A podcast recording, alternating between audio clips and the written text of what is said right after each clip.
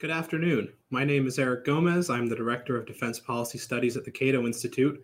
And welcome to the afternoon panel of our event on Building a Modern Military, which covers a new report released last week by the Cato Institute's Defense and Foreign Policy Department. Um, joining me today are Brandon Valeriano, a senior fellow at the Cato Institute and the Marine Corps University Bren Chair for Innovation. He is also one of my co authors on the report. We also have Thomas X uh, or TX Hammes, Distinguished Research Fellow at the Center for Strategic Research at National Defense University. We are going to be opening up with some quick remarks about what parts of, or, or going over the white paper that we wrote, which you can find a link to on the event website. Um, if you would like to ask questions, you can either submit them via this website where you're watching on Slido um, or via Facebook, Twitter, or YouTube using the hashtag uh, Cato FP. That's capital C and then capital FP, all others lowercase. Um, so to begin with, this section or this panel looks at a lot of the force posture issues that we go over in the report. Um, we basically looked at every single major combat branch of the US military that's Army, Navy, uh, Air Force, Marine Corps, and the nuclear deterrent section uh, to try and identify what changes we would want to make to each of the branches to help move the military toward a more restraint friendly posture. Um, the section that I wrote was the section on the future of strategic deterrence, which looks at how the United States thinks about strategic threats, namely nuclear threats, and what changes we might make to help reduce spending um, and also to uh, right size the force in an era of sort of new COVID 19 uh, budget realities. So, the three pillars that I think modernizing strategic deterrence depends on going forward are number one, reducing the list of threats that we expect deterrent that we expect strategic deterrence to address. Uh, right now, and under the Trump administration, the list of things that the United States considers a major strategic threat has expanded rather than shrunk. Um, and that means that when you have that, you need to have a very large and diversified nuclear arsenal in order to meet many of the threats. And what I propose in the paper is that if we can figure out ways to deal with those threats via, if we can shorten the list of strategic deterrent threats to the United States via um, diplomacy, especially with countries like Iran and North Korea, to kind of reduce the threat that they pose or manage it, and then focus the military on a narrower set of issues, that would be another, that would be a really good first step. The second pillar of modernizing strategic deterrence is to think about ways that allies can be a greater contributor to defense against other great powers. Um, admittedly, this might work a little better in Asia uh, than Europe, where geography is a bit more favorable uh, to smaller allies with with sort of less money to spend. But the one of the core assumptions that I have is that if allies can do more, and they certainly can, they certainly have an interest in doing more, it could help reduce some of the burden on the United States in region and allow us to rethink sort of how we structure the forces in region. Finally, the, the third and final pillar of the report's recommendation for strategic deterrence is thinking through what kind of capabilities contribute to deterrence. Oftentimes in the United States, when we talk about deterrence, we talk about nuclear weapons. However, deterrence is just a concept. It's about increasing costs of action uh, that you don't want to see uh, credibly. And that nuclear weapons can really help with that and they can really help deter certain things, but not all of them. So we need to think about how we can use other tools, especially modern conventional systems and other sort of defense dominant uh, military systems to set up a deterrence by denial approach toward other great powers where the emphasis is on preventing them from accomplishing military objectives quickly. Um, and so those are the, I'll, I'll end my uh, statements there about my segment of the report because we have a lot of get we have a lot to get to, and I really want to get to your questions. So next, we will turn uh, to Brandon Valeriano, who was one of my co-authors on the report, um, who uh, did a great job of just bringing the project together. So Brandon, the floor is yours. Sure, thank you. Um, and I did want to say how great it was to work with the Cato team on this report. Very pleased with the outcome, and uh, as many of you may know, we're gonna look. We look to do this every year from now on. Uh, I also want to echo the words of Chris Preble earlier. Um, this is an extraordinary time. Uh, we don't want to disrespect the peaceful protesters and their grievances. As General Mattis said yesterday, um, the protests are defined by tens of thousands of people of conscience who are insisting that we live up to our values, our values as people, and our values as a nation. Many of the issues we raise in this report are relevant today, despite the dramatic transformation of American society recently. Every day brings a new challenge. The engagement of forever wars has altered American society in countless ways, leading, of course, to the militarization of the police force. The rampant and unchecked spending of the U.S. military puts it above all aspects of American power and has led to an influx of surplus weaponry available to the police. The language of dominating the American battlescape or battle space is taken directly from strategic doctrines seeking to overmatch our adversaries. But our adversaries are not domestic, our adversaries are external. Now is really a time to focus on the specifics, though. What does the U.S. military need to change in its force posture? We need a greater concern for the social well being of our troops operations within the U.S. will not help the situation in the long run, and we need to think about the health and well being of our soldiers. There is a clear need to focus on innovation to move beyond the issues of raw manpower that dominates military force posture. This is even more critical now that funding will be limited. We will need to do more with less. This means a focus on specific offset technologies that can enable the defense. We also need to move beyond the current generation's weapons with all their limitations, both structurally and digitally.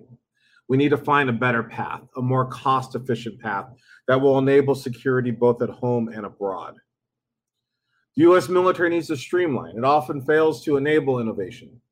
The Army Futures Command is an example and exemplar for other branches to follow to prioritize innovation.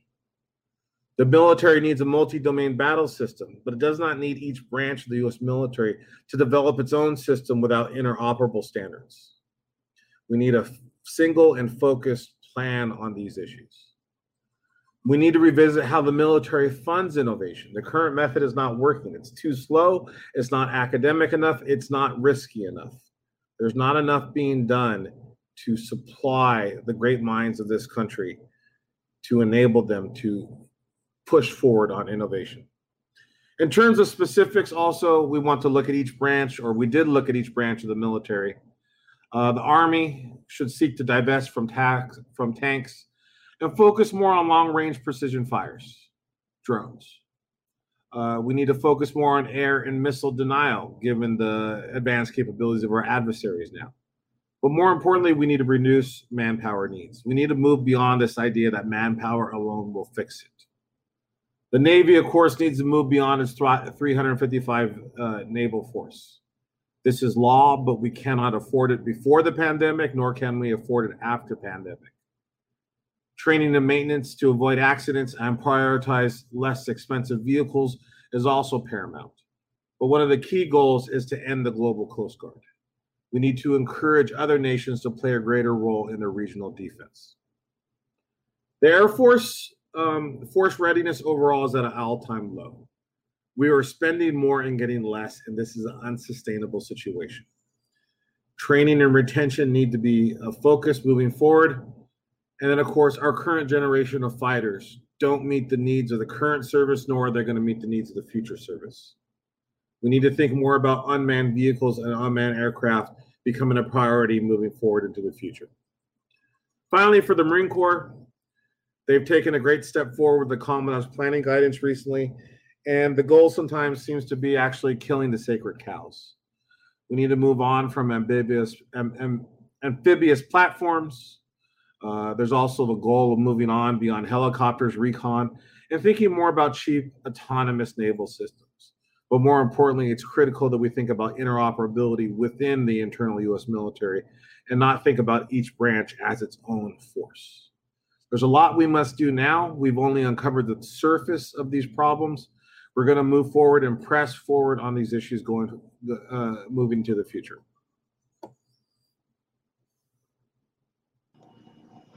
Okay, um, I'm going to address the things I agreed, kind of an outsider looking at the paper, address what I agreed with, and a couple of minor disagreements. The first and biggest things are the key assumptions that are required to change, I think, are extraordinarily spot on. Give up this dream of one-sided overmatch. It's simply not attainable against a power like China, and it's a huge waste of money and effort to try for it. The other thing is budget and technology simply won't support this, so we're chasing an impossible uh, approach and should forget about it. So the paper recommendations, uh, one of the biggest is a joint warfighting concept. And in fact, the uh, joint staff, the J7 in particular, is working very hard on this, extraordinarily hard. Each of the services have out their own uh, concept for warfighting, and the problem is they don't align. The biggest difference is in the concept of how you fight. Uh, while the everybody says they're going to be maneuverous, uh, the Air Force still can sticks with the idea of a Joint Force Air Component Commander centrally controlling all air. And if the, you build a system that does that, you can't match it to the Navy Marine Corps system, which is very senior commanders will only be able to do temporary communication with the dispersed forces, and you'll have to have mission orders where those dispersed forces are able to execute based on the plan. I think prioritizing innovation is an incredibly important piece. I am not as convinced we need a centralized joint system. We already tried that with Joint Forces Command, and it proved to be kind of a disaster. One of the reasons is there's a huge tension in that the purpose of a bureaucracy largely is to prevent change. It is developed to execute a certain process in a certain way reliably, time after time. It is not designed then to change that process. And so to put a very large bureaucracy in charge of innovation almost begs defeat. There's a lot of good information innovation literature uh, on this, and it can be pursued.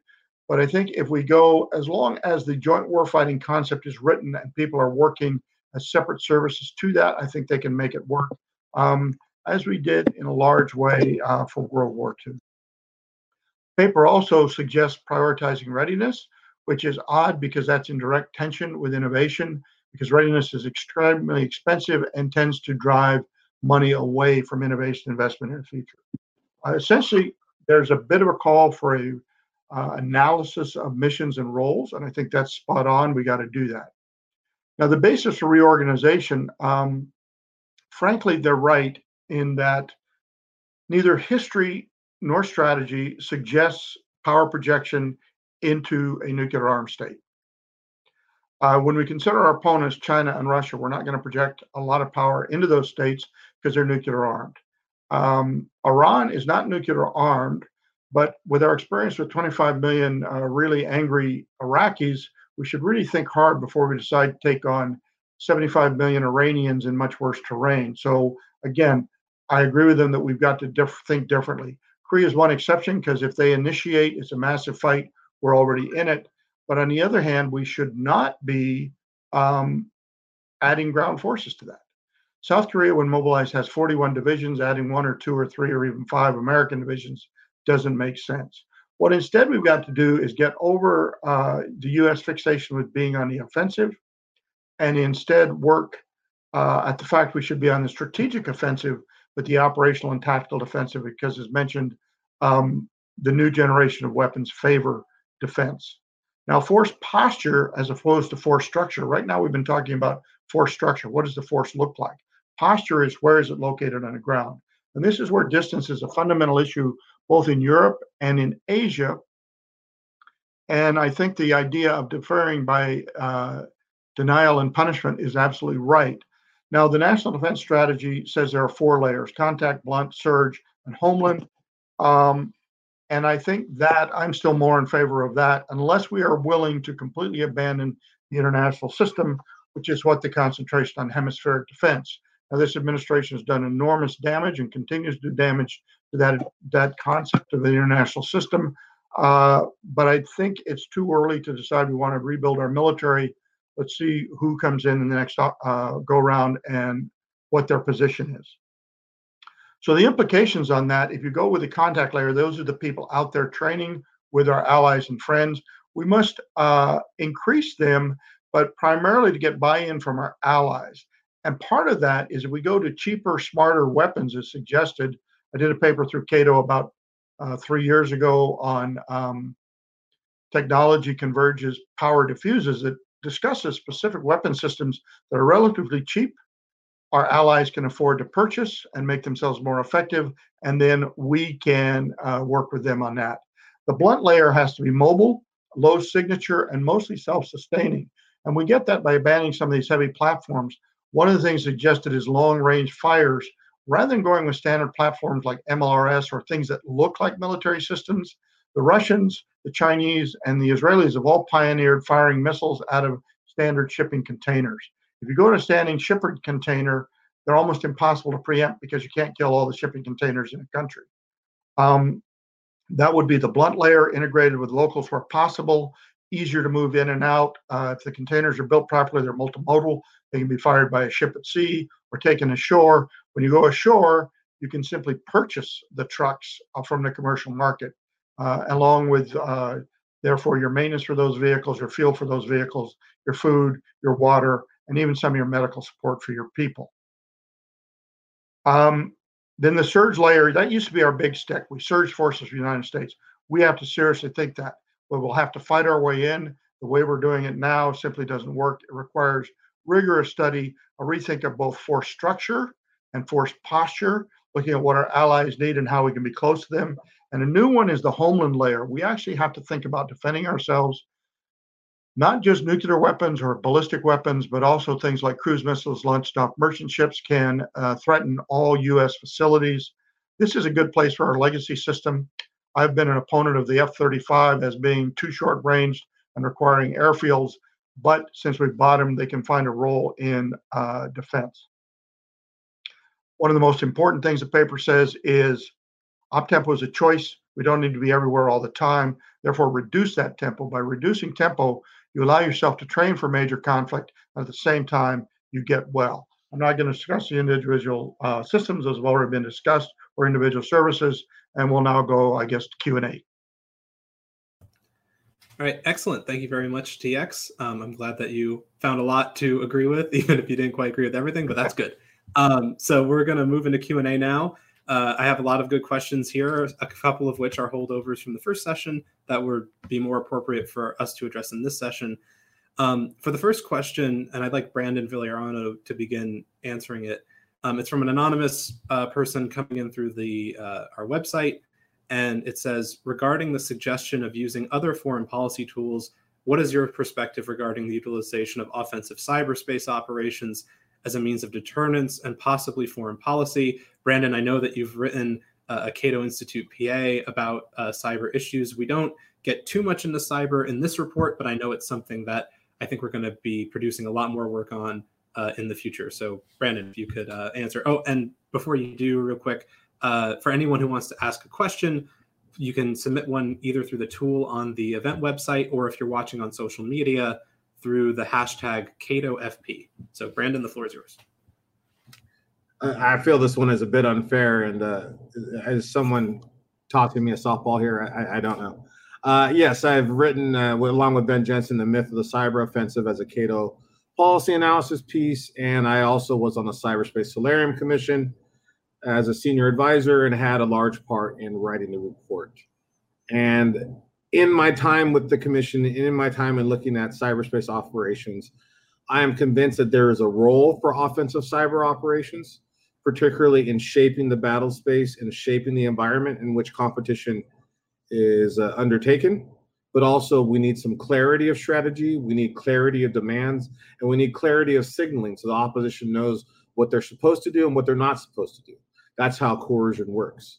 So, offensive actions to impose cost with clear signaling of demands uh, and also a clear consideration of denial strategies to prevent, uh, to enable the defense is critical. Uh, but we have to be careful. I'm not going to say we have to be restrained, but we have to be clear on our intent. We have to evaluate the efficacy of our operations after the fact, and we have to have a clear strategy. If you have all these things, uh, offensive cyber, cyber operations can be useful. But we also have to be careful. Uh, my colleague and co author, Ben Jensen, is doing a lot of work on military offsets. And he finds historically that military offsets, new technologies are supposed to alter the battle space, often lead states into war and bring about more security problems given the way that states handle these new weapons. So this is a dangerous concern, and we have to be careful with how the U.S. military leverages coercion in the modern system moving forward. Excellent. Um, our next question is from Matt Gillespie on Facebook, who asks, "What do you think of the Army's establishment of the Futures Command to address both short and long-range R&D?" I will say that Futures Command issues is something that we talk about um, at length in this in this paper. Um, so I think to to ask that um, first, we'll start with TX. Uh, but what do you think about this concept of futures commands and uh, having them maybe even for more services in order to keep on expanding R and D? Well, then this comes to that fundamental tension between what bureaucracies are designed to do and asking them to innovate. And I'm not sure that that works. Um, if you look at uh, Millett and Murray's work on innovation in the interwar period, it's generally not a big centralized bureaucracy that changes how it fights. What uh, is innovation combined with new technology, senior officer who provides cover, like Moffett was chief of naval air for I think six or eight years, and he provided cover, and then a way to bring in mid-level officers to provide that sustainment. And then of course you've got to get some interest from industry. All of those things come together I tend to be skeptical of all bureaucracies uh, just because I've been in them for too long. And so I would be really careful about that. I think the Marine Corps has already got its own at Quantico uh, in the Marine Corps Development and Education Center. And I think smaller is better. And it's got to be uh, away from the flagpole is a good thing, and innovative in reaching out is a good thing. But you've got to overcome uh, the personnel system. The personnel system in all services is actively hostile to innovation. And that's probably where you have to start. Thank you, TX. Um, the next question is from uh, another anonymous uh, person uh, using the our, our, web tool, asking if the U.S.'s recent withdrawals from arms limitations treaties affect uh, our thinking, and if so, how. I'll take that one uh, since that's that's sort of my issue area. Um, I think that the especially the Trump administration's op- opposition to arms control treaties is going to make a lot of nuclear strategy harder for the United States going forward. Um, the three big ones, or the three, there's four big agreements, three of which are either dead now or on the chopping block. Um, the first being the Iran nuclear deal or JCPOA that Trump is trying to uh, pull the US out of um, I think that is a great example of that first pillar that I talked about in my remarks. The JCPOA wasn't completely perfect. It didn't address all of the things that the US needed to or US wanted to address. However, in the nuclear realm, I think it did a great job of significantly reducing the threat of an Iran armed with a nuclear weapon, at least for a good period of, I believe, 10 years or so, depending on when different provisions of the agreement ran up. I think that's a big success. And I think that should be a model for how the US deals with nuclear threats that come out of you know the so-called rogue states like Iran and North Korea. Um, you obviously can't quite have that approach with a China or a Russia, who are more established powers, but using diplomacy and arms control in that way to manage those uh, sort of peripheral or relatively minor threats is an important thing. So then you can focus your efforts on the more serious things like Russia and China. The other agreements that have been that Trump has withdrawn from include um, the INF Treaty, the Intermediate Range Nuclear Forces Treaty. Uh, for that one, I understand why the Russians were in violation of it. Um, however, because of withdrawing from that treaty and the recent announcement that the Trump administration wants to withdraw from the Open Skies Treaty, puts pressure on the New START agreement, which is the last sort of pillar of U.S. Russia nuclear arms control remaining, and Trump needs to extend it, or Trump or a follow-on U.S. administration or a Biden administration, depending on what happens in November, would have a relatively short period of time to try and extend the agreement. And all of these are very important for providing insight into Russian activities, for providing uh, a sense of predictability when it comes to force posture planning in the US to keep the cost of our nuclear modernization somewhat under control.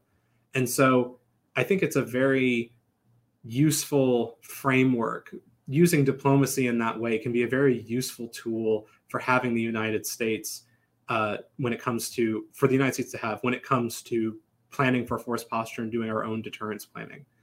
Um, and so I would hope that we could continue to see arms control as a strategic tool for good rather than I think some more and more folks these days are in Washington are considering as more of a handout or more of a concession to potential adversaries. And it does involve compromises and trade offs, but it's an important tool for strategic competition as well. Um, oh, uh, this is going back to uh, an, an, earlier question, but I see that Brandon Valeriano wanted to weigh in on the issue of uh, innovation in the Futures Command. So, Brandon, if you want to address that, go ahead. Yeah, I mean, let me take that real quick. We are not encouraging more bureaucracy. In fact, we are advocating for the reduction of bureaucracy. And the, the way we would do that is that basically there needs to be a streamline of how we enable innovation in the DoD and among the military branches. Um, each branch has its own idea or vision of the future. The DoD has its Defense Innovation Unit. Uh, we held up the Army Futures Command as an exemplar, mainly because of the leadership they seem to provide in terms of their targets and their goals, which seems to be a little bit more useful um, in some ways. And uh, I work directly across the street with MCWL in the Futures Command at the Marine Corps University, and they are more focused on wargaming and testing innovations. So there's a lot that can be done, but I think there's a lot of overlapping structures and a lot of overlapping bureaucracy. And the greatest example is the multi domain battle system, which each branch has developed in their own system. But the problem is when we try to combine each branch together for joint operations, that's when things are going to break down. We are spending too much on innovation because we're not streamlining how we think about innovation. We're spending too much about innovation because there's too much bureaucracy, there's too much red tape. That's why we also uh, highlighted the Kessel Run initiative in the Air Force, uh, which is supposed to streamline impossible tasks in a short period of time. I know there's some debate about the Star Wars reference, but that's the basic idea. And that's what we want to encourage streamlining and avoiding bureaucracy. Thank you, Brandon. Um, TX, I wanted to ask you a question about uh, the role of unmanned systems in the force posture of the future. Like you mentioned, you wrote a really great report uh, for us several years ago. Um, it was actually one of the uh, sort of first major PAs that I had the pleasure of sort of doing final copy editing on when I came to Cato uh, many years ago. So I, I, it's near and dear to my heart. Um, what kind of role do you see unmanned systems playing in the military posture of the future? And beyond the unmanned systems, what are some of the other things that have to go into that to make them effective? Especially, I'm interested in things like uh, communication systems or um, leadership or the application of AI and potentially taking people out of the loop. Um, I just know that you're a uh, you've thought about this a lot, and so I'd really love to hear your thoughts on it. Yeah, in a nutshell, the thesis is the small, smart, and many are going to kill our few and exquisite. We have built ever more exquisite systems and fewer and fewer of them. And one of the problems with two of our, well, actually three of our biggest systems, the F 35, the B 21, and the carrier are rapidly becoming functional uh, obsolete. The F 35, because it's very short legged and requires a big airfield. Now we have drones out there that have been flying for 10 years that are fully autonomous. The uh, Israeli Harop, which has a 600 mile range, which is about the same as the F 35, but it costs under $500,000. So at the price of an F 35, remember just purchase price, I could have uh, 200 of these drones. Uh, there are cheaper commercial ones that could also destroy an F 35 underground for under 200,000 a piece. So I could have 500 of these drones. Now, since the F 35 is going to land somewhere where we know it will be because it requires significant airfield and significant support activity, it's very vulnerable to attacks by these swarms of relatively cheap weapons. You don't actually need COM. We've got the AI good enough for onboard AI to fly to a location, locate it, and then attack based on visual recognition, uh, overlap with thermal, and then an EW can be added to it, which is what the Harop uses. The carrier is the most delicate flower ever put to sea. If I can get a third pound warhead next to an aircraft parked on a carrier deck, I can get a secondary on the aircraft fuel and any ordnance that's loaded. We know from the Forrestal and uh, Enterprise fires and Oriskany that that takes the carrier out of action for between a week and nine months. So What are we doing building these $20 billion systems when there are much, much cheaper ways to do that? And of course, the B 21's huge vulnerability is there will be a limited number. The idea we're going to get 100 is one of the odder fantasies of, I've seen out of the Air Force. Uh, we were planning for 100 B2s. We got 19 operational ones. And the fact is, if you only have 20 or 30 of these bombers, then they can be hunted by cruise missiles launched from merchant ships. Uh, the current caliber class missile will go 1,500 miles against a land target. If you do a rain circle from the Gulf of Mexico and the west coast of the United States and the east coast of the United States, there is no bomber base that is safe from being attacked by this type of system. So we've got these uh, antiquated systems that are very expensive and very limited capability, frankly. The F 35 goes 600 miles.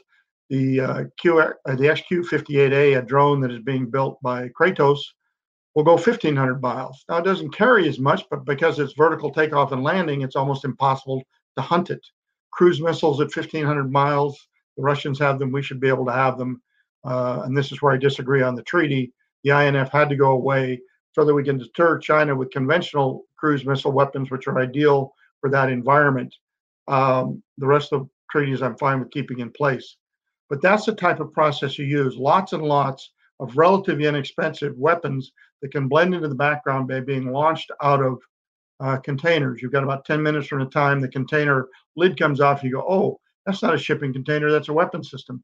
You get a warhead on it before its missiles are gone, and there's nothing you can do about it except try to intercept the missiles. I think that's the process we've got to look at. Uh, we could also bring down the cost of deterrence a great deal and uh, save a huge amount of money. As you mentioned, the biggest problem uh, in the earlier session, the biggest problem is not the ideas in the Pentagon, but getting it through Congress. Just a suggestion we would not refuel a nuclear carrier always brings out the knives in Congress. And I'll leave it at that. Thank you for bringing up Congress because one of the questions in our queue here is is related to that issue um, from uh, Philippe uh, Capet. I um, apologize if I mispronounced that. Um, asking from YouTube, uh, what are some of the ways to build support for reform among vested interests like defense contractors or companies and legislatures? Um, to ask to add something on to uh, Philippe's question, uh, that that's sort of the flip side of that coin of building support. Um, what do you see as some of big points of resistance to more innovative change, uh, especially I'm thinking like the Marine Corps' 2030 force posture, which outlines a pretty bold uh, adjustment to the Marine Corps' force structure, but now has to make it through Congress and NDAA cycles and appropriations hearings and all that. Uh, so, Brandon Valeriano, if you could uh, begin uh, responding to that question. Then that's a huge challenge because quite often, and I'm not necessarily speaking about the Marine Corps now, but quite often each branch of the military is given ships or given platforms that they don't necessarily want. And the bureaucratic push, especially through Congress, has been relentless uh, to increase military spending. And that's not exactly the desire of our military forces from time to time. The greater desire for many of them is a more increased focus on social welfare programs, on education programs, on improving bases, on pay. These are the things our true demand. Not every branch of the military is demanding a new version of the F 35.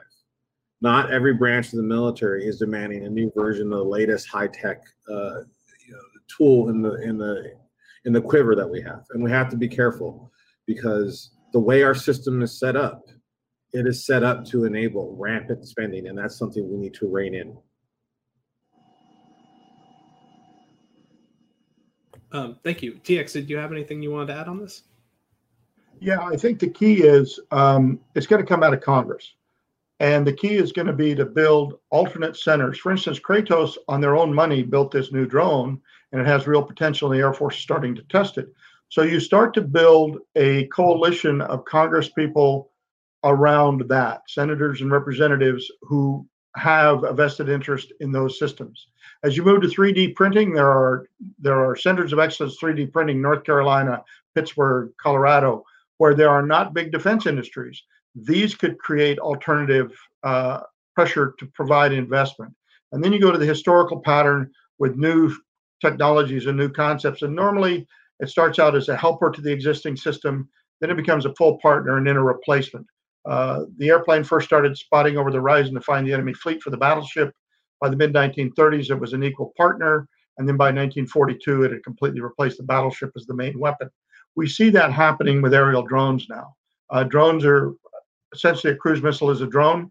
When you look at it, we no longer send manned aircraft into high risk areas, we send cruise missiles. Uh, drones do the long term surveillance in low risk environments. So we're beginning to see this transition. You've got to pick the areas where the transition is succeeding, build a uh, political coalition around it, and try to make it work. As far as who are the opponents, obviously the current manufacturers. Lockheed Martin doesn't like this stuff much.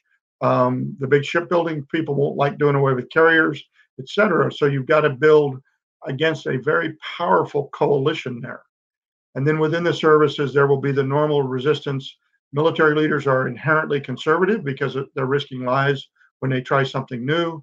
Uh, but it'll take time and it'll take experiments and then a well laid, uh, well argued display, followed by lots and lots of field exercises to prove this stuff works. Thank you. Um, I'll add some some observations that I've had. Uh, so when I came to Cato about five years ago, I, I started there in, in uh, August 2015. It has been a very remarkable experience to see how many other folks in DC, including among think tanks or academic institutions or even on the Hill, sort of shift some of their perspectives and some of their rhetoric about foreign policy and military policy towards things that Cato has been saying, or scholars at Cato have been saying for a very long time. Um, it's been very heartening. Uh, and I think that I hope that this project can help us keep building on that by by saying, all right, look, we're going to take a look at this in terms of uh, sort of branch by branch, try and lay out this idea of operationalizing restraint, kind of taking the discussions that we've traditionally had at the 30,000 foot level and bringing them a bit down closer to the ground and talk about what are things you can actually um, fund or what the things are you could actually do rather than just what things you shouldn't. Um, so that's been a very uh, promising development. And I think that when it comes to convincing legislatures, especially or legislators, especially of the value of making these kinds of changes, I think that is going to be an important piece that just the ideas about restraint have started to gain some more popularity um, in the American political system over the last several years. Um, and also that COVID 19 and the sort of economic and budgetary effects of that might also present an opportunity or, or a, a period for Congress to really evaluate what to prioritize. Um, this is having a very, the pandemic and the response to it is having a very important impact on the budget process and on the deficit. And traditionally, America hasn't really shied away from deficit spending, um, but I think the what really what the pandemic really drove home uh, for myself and I think for my fellow co-authors of this report is that there's a lot of stuff out there that can threaten American lives that doesn't have a military solution, um, and that having a perception of national security and national strategy that can take into account those things and figuring out what non-military tools are needed to effectively respond to them is very important. Uh, so I think that those that dual uh, phenomenon of more support for restraint within the U.S. political system and also the budgetary effects of the pandemic might help uh, overcome some of this resistance to considering larger change or painful prioritization that is true truly like getting divesting of some systems to focus on others. Um, so those are just my uh, two cents on that. Um, so for the next question uh, from the audience um, there's one here from an anonymous uh, user. Um, given the record of abject failure by the united states military intervention in the middle east in this century uh, is there hope for improvement. And I know this is something that uh, that Cato foreign policy scholars have, have tried to talk about for many years of, of you know reducing focus on the Middle East and trying to uh, prioritize on other theaters. Um, for I guess Brandon can start us off. Uh, do you see any kind of effective way to kind to truly divest of certain regions or reduce military presence in certain regions in order to free up resources for for going elsewhere or to just uh, save defense money? Yeah, I see dramatic change in the military, uh, especially starting with the NDS and moving on, and the strategies we're developing to counter China, the strategies the Marine Corps and the Navy are developing for sea operations in the Pacific. This demonstrates massive change uh, and a step away from the wars in the Middle East, which is good. But then moving from the wars in the Middle East to a potential great power conflagration with little clear at stake in terms of defending the homeland is uh, very much problematic. I would really hope that when we move forward into the future, we start to think more about how we defend ourselves and how we defend our infrastructure and how we defend our way of life and our values. And I think that's a critical thing that we need to start to focus on. That we can move beyond the forever wars. We can move beyond these sorts of old and new Cold Wars. But the question is, what do we focus on now? What do we do next? where do we spend our attention or our energies? These are the deep conversations we need to have as americans and we're just beginning to have them. Maybe in ways we don't want to have right now but this is why these conversations are so important. Uh, great. Uh, tx is there anything uh, you'd like to add to that point? Yeah i think there's a fundamental argument whether we do uh, coming back to hemispheric defense or we continue to defend forward that is a fundamental question that is being argued out. One of the things that we're overlooking is that deglobalization had actually already started before COVID. If you look at trade statistics, if you look at uh, where things are made, what services, where they're produced, uh, and even the flow of money globally had decreased quite significantly uh, starting in about 2010. Of course, money in 2008. That is a long term trend that I've written about. Um, COVID is going to increase that. The problem that is, is as the U.S. becomes moves manufacturing onshore, moves services onshore, we're already in energy independent. Effectively, there's some problems with the refining capacity uh, and food independent. Then more and more Americans are going to say we don't want to be in the world anymore. We're just tired of doing that. I've got schools in my home county that need fixing. I don't need to build any schools in Iraq or Afghanistan. So that is a political pressure that I think a lot of the debate is overlooking uh, as we become more independent and less globalized, more regionalized, there is going to be a significant, I think, grassroots push for that approach. Whether you think it's right or not, you have to be aware that it's there, and I think will be growing. All right, thank you very much. So we only have a couple minutes uh, left in the broadcast. So I think uh, for the sake of time, I'm just going to move uh, into some closing statements. Um, first off, thank you uh, to everyone who tuned in on various social media platforms and uh, and to the website to watch this event. We really appreciate you sticking around uh, for for both sessions. Um, I encourage you to read the report. There's a lot in it that uh, the two panels were not quite able to get to because of just the the time restriction and the, and the raw sort of size of of the undertaking. Um, and I think that as you know, somewhat selfishly as a, the direct the new director of defense policy studies here at Cato, um, this is the start of a lot more work. We are going to be doing at Cato Defense and Foreign Policy. I think we're going to be doing a lot more in this sort of space. Um, I myself am very interested in that I that idea I mentioned earlier of trying to operationalize restraint, and this is a good first cut at that um, and I'm going to cont- I'm looking forward to continuing that sort of line of work with folks like Brandon um, and Lauren and other outside contributors to the Cato Institute. Uh, there is a definite shift, like I said earlier, in the discussion about foreign policy options and about military options in this country. And I hope to continue Cato's track record of being at the forefront of these discussions and offering really substantive recommendations for our policymakers um, so thank you again, all, all of you so much for uh, attending today. If you'd like to read the full report, that you can find a link to it on our on this event website. Uh, it should be uh, hyperlinked both in the, the text of the of the event description and also at the bottom of the website. And you can also find uh, the the report if you just search Cato Institute Building a Modern Military. So thank you all so much for coming.